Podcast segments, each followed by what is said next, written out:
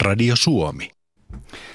Näin Jari Mäkäräinen on poistunut studiosta ja nyt siirrytäänkin perjantaiseen iltapäiväiseen tapaan uutispuntarin pariin. Tällä viikolla vieraina studiossa ovat Ilmatieteen laitoksen tutka- ja avaruusteknologian ryhmäpäällikkö Arimatti Harri sekä tähtitieteellisen yhdistyksen Ursan tiedottaja Anne Liljeström. Hyvää perjantai-iltapäivää ja tervetuloa. Kiitos. Kiitos. Uutisissa on ollut tällä viikolla kotimaasaralla ehkä hiukan hiljaisempaa kuin normaalisti esimerkiksi talviaikaan, mutta maailmalla ja etenkin maan ulkopuolella on tapahtunut paljonkin. Viime viikon lopulla uutisoitiin, kuinka New Horizons luotain pyyhälsi Pluton ohjaa otti siitä ennennäkemättömän tarkkoja kuvia ennen kuin jatkoi matkaansa kohti Kuiperin vyöhykettä, eli tuota pikkuplaneettojen ja komeettojen täyttämää avaruutta. Sen jälkeen kerrottiin, että niin sanotusti satumaisen arvokas platinaytimen omaava asteroidi ohitti maan avaruuden suhteellisuuden huomioon ottaen hyvinkin läheltä. Mutta sitten pamahti pommi, kun uutisoitiin maanantaina, että venäläismiljardööri Juri Milner on ryhtynyt rahoittamaan uutta projektia, jolla etsitään jälleen älyllistä elämää maan ulkopuolelta. Projektiin Milner on sijoittanut peräti 100 miljoonaa dollaria ja sen keulahahmona toimii itse Stephen Hawking. Ja sitten tietysti eilen illalla vielä NASA julkisti Kepler-avaruusteleskoopin uusimmat havainnot, joiden joukosta löytyi mahdollisesti eniten maan kaltainen planeetta tähän mennessä. Nyt puhutaan ainakin aluksi ja ennen kaikkea nimenomaisesti avaruudesta. Mutta tota, lähdetään liikkeelle Plutosta. Te teette molemmat työtä avaruuden kanssa. Mitä nämä Pluton uudet kuvat teille kertoivat? No mä sanoisin sen ehkä, että, että ja tietysti tässä vaiheessa on saatu ihan hirveän vähän, niin kuin ihan pari prosenttia vasta niistä kaikista kuvista sieltä. Ja tässä vaiheessa ehkä muutkin kuin minä vielä vasta niin kuin ihastelee sitä, että, että, että tällainen paikka se Pluto on. Siis mehän on niin kuin, Pluto on, Pluto on tunnettu jo niin kuin 30-luvulta lähtien, mutta meillä ei ole tätä ennen ollut yhtään ainoata kuvaa siitä. Ja nyt me nähdään silleen, että siellä on, siellä on, siellä on piirteitä pinnalla, siellä on vuoristoja, siellä on tasankoja, se on kokonainen maailma. Ja tämä on ensimmäinen kerta, kun me oikeasti nähdään se näytät siltä, että olet ainakin itse ilahtunut. Olen ilahtunut. samoin tuo, niin samoin tuohon voisi sanoa se, että on se mielenkiintoista se, että että ainakin itseäni kiinnosti se, että, että itse asiassa se ei ollutkaan sellainen kuoppainen ja vanha, vanha kuoppainen kuumaisema, vaan löytyi se iso melko tasainen alue sieltä niin ja vuoristo ja, ja, ja juuri se tasainen alue, joka niin kuin täytyy, jonka täytyy olla suhteellisen nuori, että puhutaan sitten joko, joko viikon vanha tai 100 miljoonaa vuotta, mutta, mutta siinä ei ollut kraattereiden jälkiä. Niin, siis Eli se on hyvin mielenkiintoinen Se on kappale. erittäin mielenkiintoinen tapaus. Miten se on syntynyt, että miten se, koska Pluton, Pluton niin kuin sisällä ei tai se ei voi olla niin lämmin enää, että tietenkään, että se olisi, mä, mä luulen ainakin näin, että se energia ei voi tulla tavallaan niin kuin sisältä sillä tavalla. Ehkä, ehkä sitten tuota, niin vuorova, äh, nämä vuorovesivoimat, niin, että Pluton, karon kuu niin, nykii niin, sitä ja niin, karon sitä. kuu nykii joo. sitä. Ne on kuitenkin niin, niin tota, saman lähellä, ma, saman massasia ja jopa, että se on tavallaan niin hyvin mahdollista. Tai mm. sitten toki siellä saattaa olla sitä jotenkin sisäisiäkin lähteitä, kuka tietää. Niin. niin nähtäväksi jää ja noista kuvistahan ei ole vielä kaikkia saatukaan. Ei...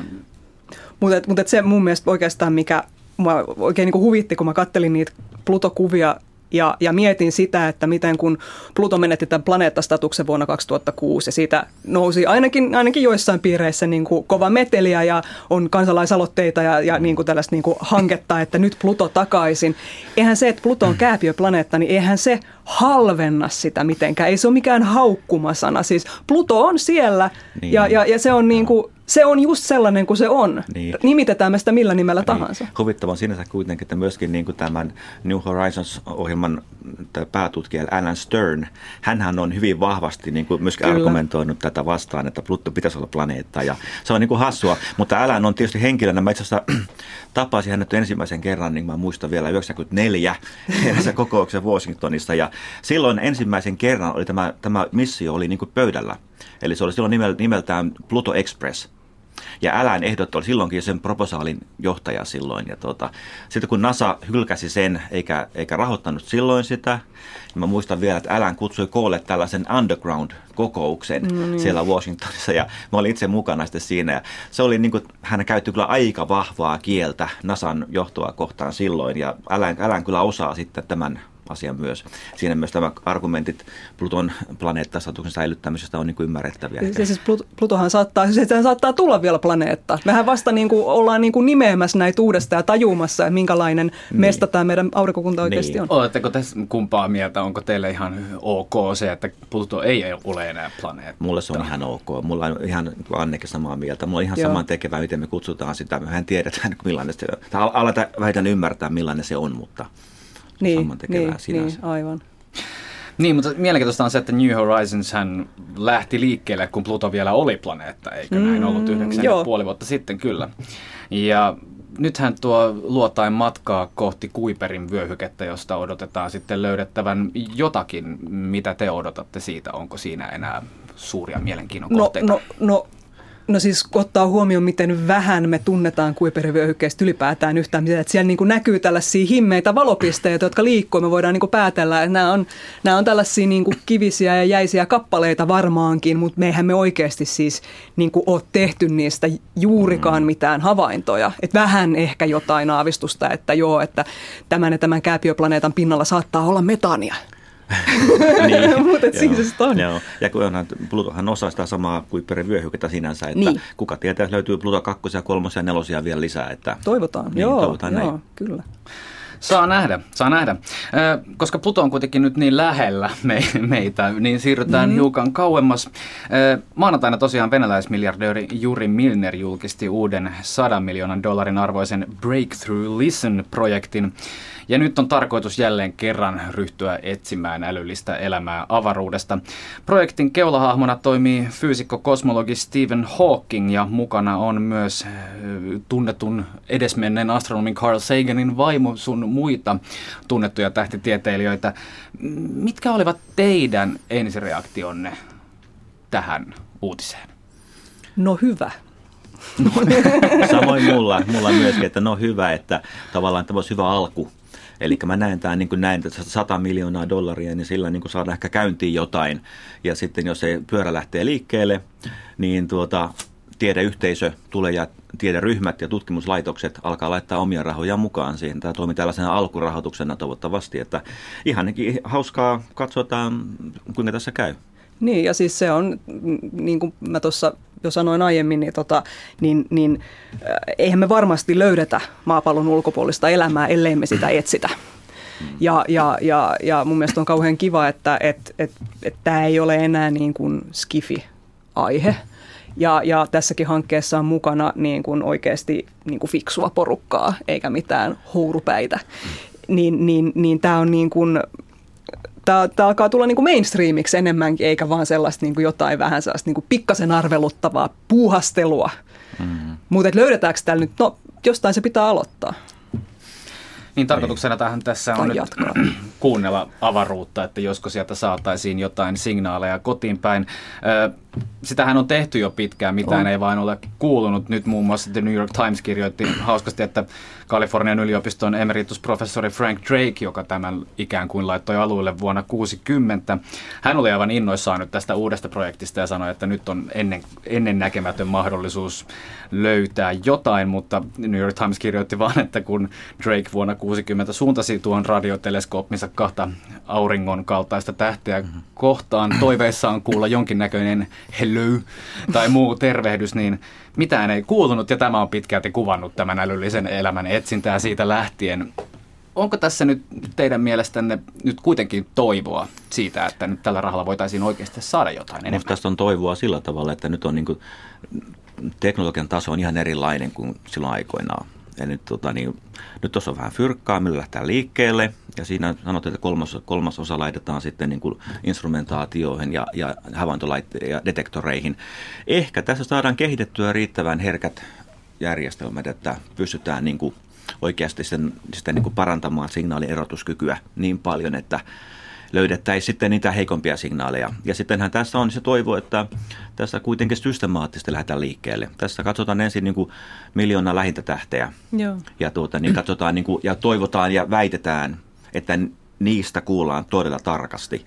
Ja sen jälkeen on se toinen vaihe sitten, jossa katsotaan, seurataan kau, siis koko niin kuin linnunrannan tasossa luokkaa niin kuin 100 miljardia tähteä ja sen jälkeen tuota muita galakseja tällaisen niin kuin toivos, to, toiveena nähdä joku tällainen niin kuin vahva signaali, joka sitten ehkä olisi lähetetty puolittain tarkoituksella tai täysin tarkoituksella.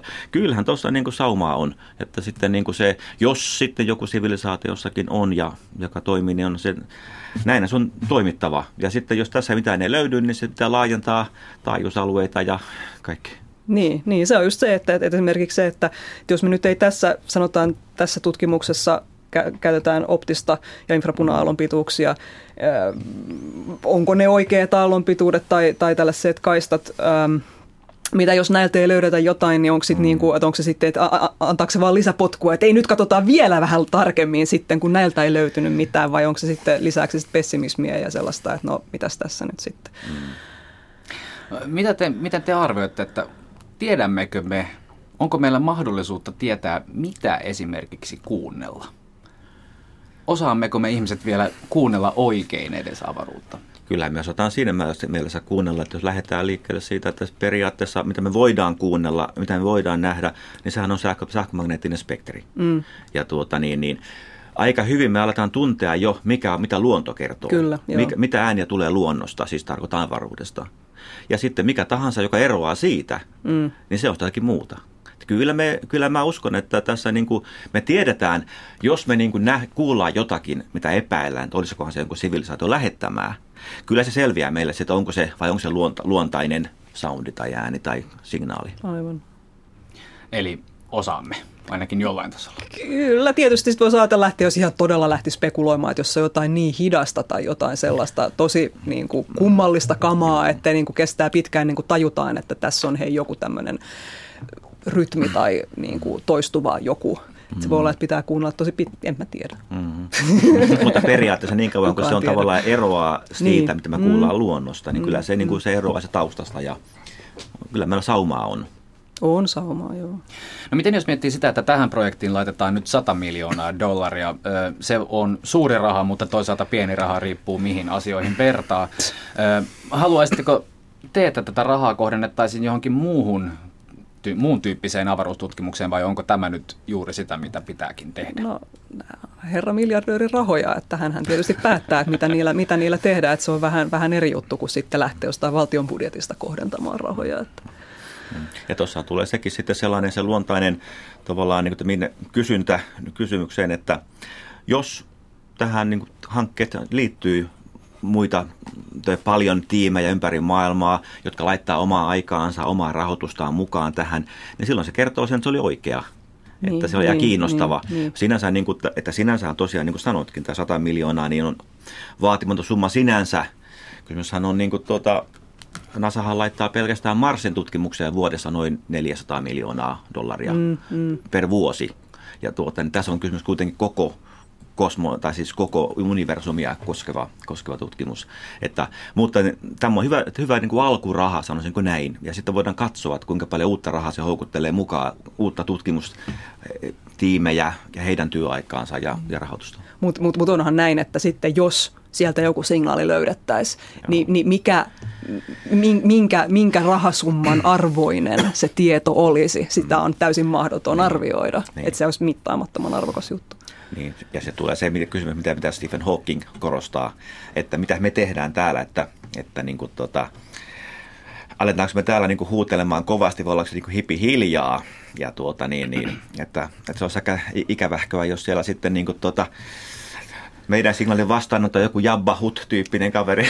But what a way to go, kuten sanotaan. Joo, että, että tuota, ei olisi kovin hauskaa. Eli tuota, niin toki siinä niin kuin, itse henkilökohtaisesti olen sitä mieltä, että kuunnellaan pikemminkin ensin. Joo. niin, tämän, tämän, tässähän on nimenomaan projektin keulahaamo Stephen Hawking ja tämä rahoittaja Juri Milner hiukan erimielisiä, että mm. Stephen Hawking on nimenomaan varoitellut näiden signaalien lähettämisen suhteen, kun Milner taas on nyt ilmoittanut samalla maksavansa miljoona dollaria sille, mm. joka keksii parhaan idean, jonka voisi nyt sitten lähettää tuonne avaruuteen, mm. jos näin tehtäisiin. Arimatti Harri, sinä sanoit, että olet hiukan varovainen tämän ajatuksen suhteen, että mieluummin olisit hiukan hipi hiljaa täällä avaruudessa, kun ei voi tietää. Entäs miten Anne Liljeström, haluatko lähettää signaaleja avaruuteen vai pysyä vielä anonyyminä planeettana? mitäköhän mä nyt tähän oikeasti sanoisin, kun tämä on tietyllä tavalla vähän vaikea silleen suhtautua niin kuin sellaisella mahdollisesti tilanteen vaatimalla vakavuudella, koska toisaalta niin kuin myös mietin sitä, että kaikki ilmastonmuutokset ja muut tässä näin, että toisaan se niin kuin, että olisi joku niin kuin vaihtoehtoinen uhka maapallolle, tämmöinen uusi ja jännä, niin, se on niin. eksoottinen. Niin. Ehkä se auttaisi se, että jos me ensin niin kuultaisiin jotakin, koska onhan selvää, että niin kuin se, että meidän maapallo nyt on valitettavan e- eripurainen edelleenkin, edelleenkin. Ja tuota, niin, niin, siinä mielessä sellainen niin kuin ainut asia, mikä oikeasti ehkä yhdistäisi maapallon mm. ihmiset, on se, että tulisi tämä niin ulkoinen epämääräinen asia tietoon vaikka joku toinen sivilisaatio, niin mä luulen, että aika nopeasti täällä niin kuin rivit yhdistyisivät ja että yhdessä katsotaan, mitä tehdään ja voisi kuvitella Eli tässä voisi olla ihmiskunnan yhdistymisen paikka. Mm. No vielä, vielä tästä aiheesta sen verran, että avaruuteenhan on lähetetty näitä signaaleja ja sinne on pakattu ties mitä materiaalia, Beatlesin musiikkiakin muistaakseni, onko näin? Ja klassista musiikkia, jotain erilaisia. Joo, nehän meni niissä, niissä luottaamissa, että kukaan ei koskaan Joo. löydä. Niin. no mutta jos sinne jotain lähettäisiin, jos pitäisi lähettää jotakin nyt maapallolta, niin mitä te sinne lähettäisitte? Hankala kysymys. Siis fyysistä vai tietoa? Tietoa, jotakin, jonka jos joku sen vastaanottaisi, niin se kertoisi jotain. Kyllä mä lähettäisin jonkun tällaisen hieman niin kuin siloitellun kuvan, kuvan maapallosta. En korostaisi näitä eri purajuttuja ja muita. Että... Tämä on tosi, tämä on tosi kurja, ei ole mitään niin kuin luonnonvaroja, ei tänne niin, no siis on tulla. toinen, tämä on toinen pointti, tuo, tuo, toki joo. Nothing to see here.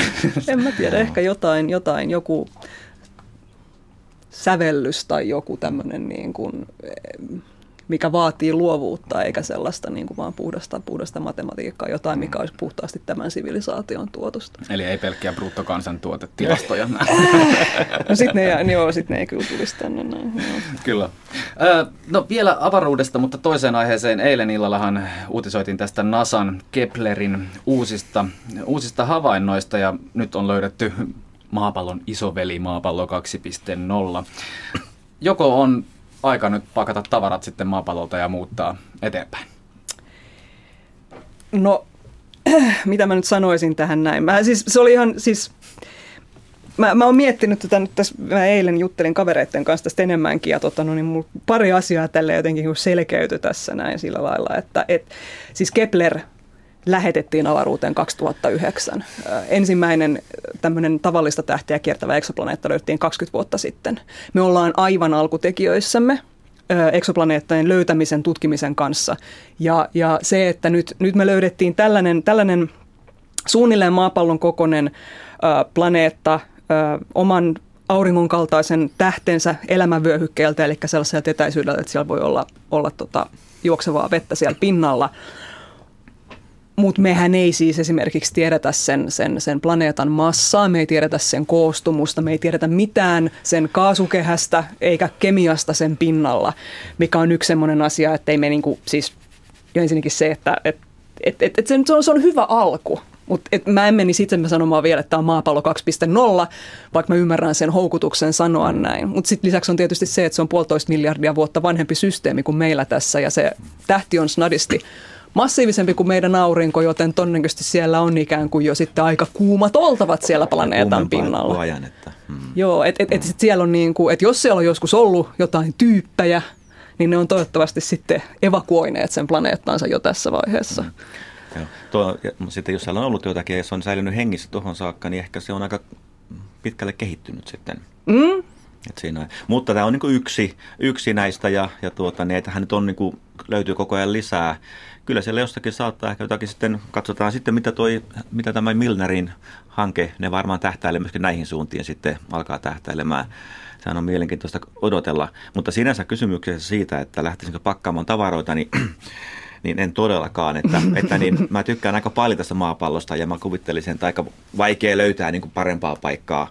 Että sitten, niin kuin, sitten onhan tällaisiakin keskusteluja ollut, että voi voi, täällä alkaa mennä niin huonosti ja ympäristö alkaa mennä heikkoon happeen ja, ja tuota pitäisi lähteä. Niin hyvänen aika, jos me emme täällä pysty saamaan pitämään kunnossa tätä hienoa planeettaa, niin kuinka me pitäisi kunnossa jonkun toisen planeetan sitten? Niin eikö se nyt olisi kuitenkin marginaalisesti vielä helpompaa pistää tämä planeetta kuntoon, tämä kun olisi... lähteä jonnekin niin kuin vaikkapa Marsiin ja vähän niin no sinne, joo, pistää ei, sinne ei, sinne happea kaasukehään. Niin joo, mutta, ei, ja edes, mutta sitten on vaikka joku paratiisiplaneettakin, niin, niin silti niin, niin, niin, niin. Tuota, sama, lopputuloksena voisi olla sama tilanne siellä sitten, että tämä pitää kuntoon saada ja pitää kunnossa mennään kohta tuohon aiheeseen vielä tästä avaruusmatkailusta. Se, että muun muassa Arimatti Harri, sinähän olet työskentelynyt näiden Mars-luotainten parissa myös. Kyllä joo. Matka Marsihan kestäisi melko pitkään, ja, mutta projektiohan sinne kuitenkin on jo tästä testailtu ja valmisteltu, minkälaiset nämä olosuhteet olisivat matkata sinne. Yksi peruskysymys ja isoin kysymyshän tässä on nyt ihmisen osalla se, että voiko ihminen pysyä järjissään tuommoisen avaruusaluksen sisällä sitä aikaa, mitä tuo matka kestäisi. Kuinka, kuinka teillä, jos teille tulisi soitto, että lähdetkö Marsiin, niin... En todellakaan. Vastaus on ei. Se olisi aika tiukka, tiukka, tiukka kysymys kyllä, että jos nyt ajatellaan silleen, että ruokaa riittäisi ja, ja säteilysuojat saataisiin kuntoon ja näin ja sitten, niin sehän varmaan riippuu siitä, että keitä sitten sinne lähtisi mukaan. Ja, ja, et, ja onko ne ärsyttäviä tyyppejä vai ei? Pitääkö mun viettää niistä loppuelämäni tulisi, näiden niistä tyyppien tulisi kanssa? ärsyttäviä matkan aikana. niin siis, joo, mutta et, et, et, et sanotaan näin, että et, et sinänsä tällaisessa pitkässä mökkilomassa Marsissa on kyllä siinä on tietyt puolensa kyllä. Mm, joo. Mutta tässä tähän totean kuitenkin siinä, kun tässä on aina näissä Mars-matkailuissa ja miehitetyssä lennoissa, lennoissa puhutaan myös siitä, että siinä on, ne usein verhotaan tällaisen niin tutkimuksellisen savuverhon mm. taakse, että siitähän, sehän on, siitähän niistä ei koskaan ole kysymys, että tutkimuksen kannalta on täysin tarpeettomia, oikeastaan, oikeastaan haitallisia että niin, että niin samalla rahoitusmäärällä, mikä niihin menee, niin tehtäisiin niin kuin järkyttävä valtava määrä robotti- ja automaatti luotaimilla tehtävää tutkimusta ja valtavan paljon paremmilla tuloksilla.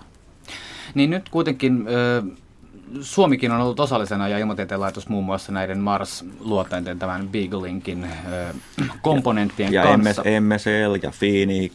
Kyllä, kyllä, kyllä. Ja kysymys onkin se, että, että Kuinka suuri arvostus suomalaisella osaamisella on, jos puhutaan tämmöisestä avaruustoiminnasta tai astrofysiikasta? Ilmatieteen laitoksen paineanturit.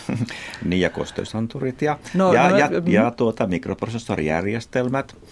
Maailman, on se aika korkea. Se on aika korkea. Itse asiassa me ollaan tehty kuitenkin pienellä porukalla nyt jo yli 40 lentävää laitetta.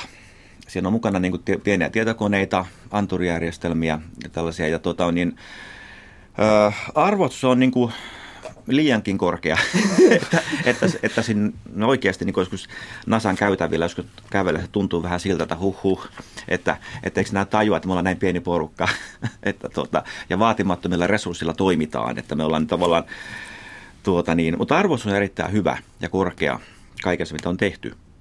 Ja tuota, ja tu- yleensäkin suomalaiselle osaamiselle. Mm, ja tulokset puhuu puolestaan. Niin, että puhuu puolestaan, joo.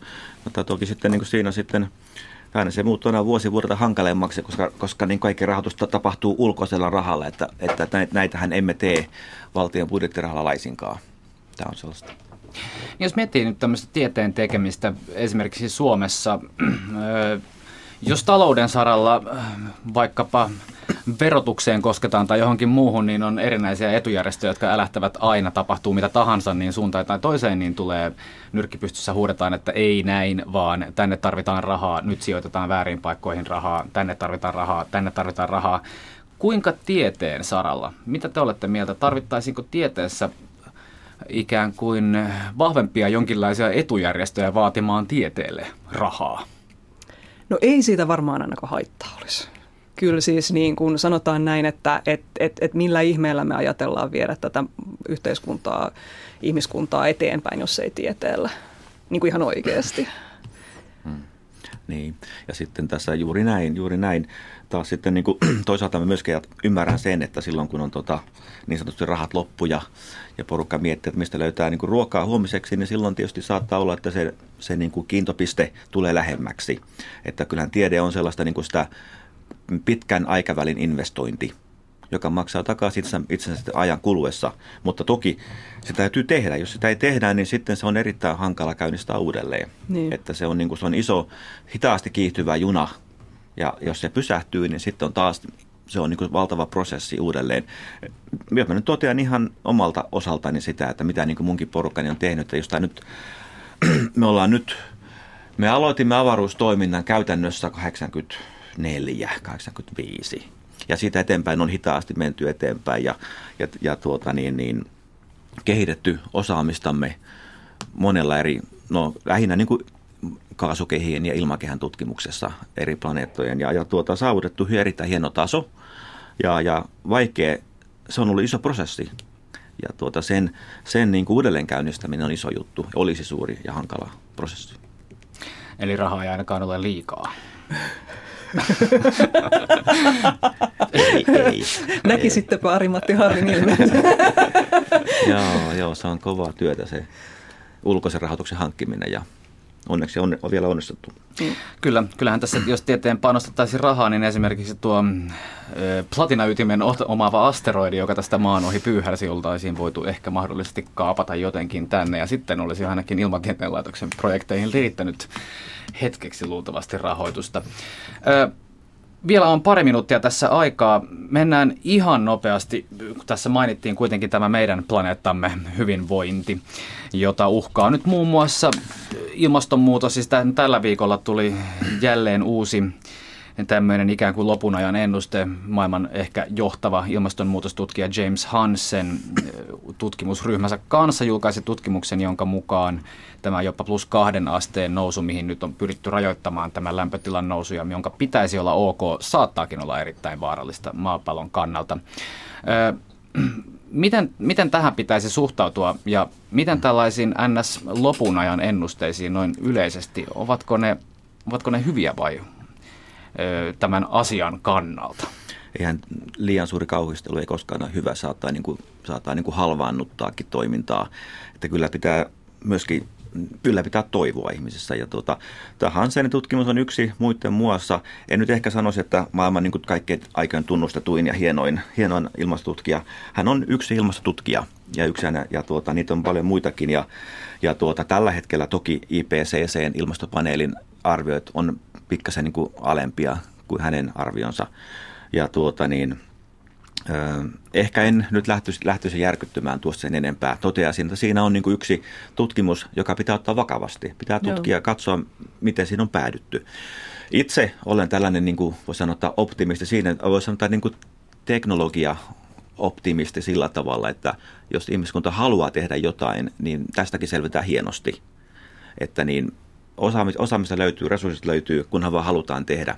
Ja tämä on niin kuin, se on kyllä tässä nyt ihan toive, toiveikkuutta siinä mielessä ilmassa, että Kiina, Kiinassa on Kiina joko ratkaisevassa asemassa näissä kasvihuonekaasujen päästöistä jatkossa. Siellä on jo hyvinkin positiivista toimintaa tällä hetkellä käynnistynyt ja viime vuosina viime vuosikymmenenä.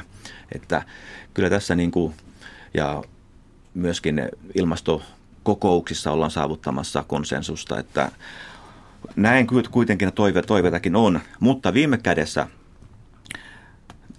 minun mielestä niin teknologia ratkaisee tämä. Meidän, on löydettävä teknologisia ratkaisuja, joilla selvitään. Ensinnäkin adaptoidutaan, eli sopeudutaan muutokseen ja sitten saadaan sitä muutosta vähennettyä.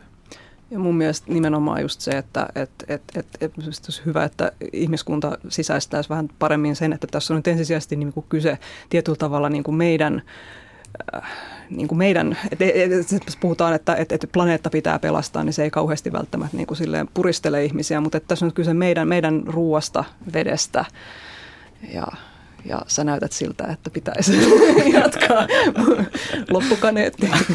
Anna palaa. Joo, juuri näin. Uutispuntarista suuri kiitos Urson tiedottaja Anne Liljeström sekä Ilmatieteen laitokselta Ari-Matti Harri. Kiitos. Kiitos.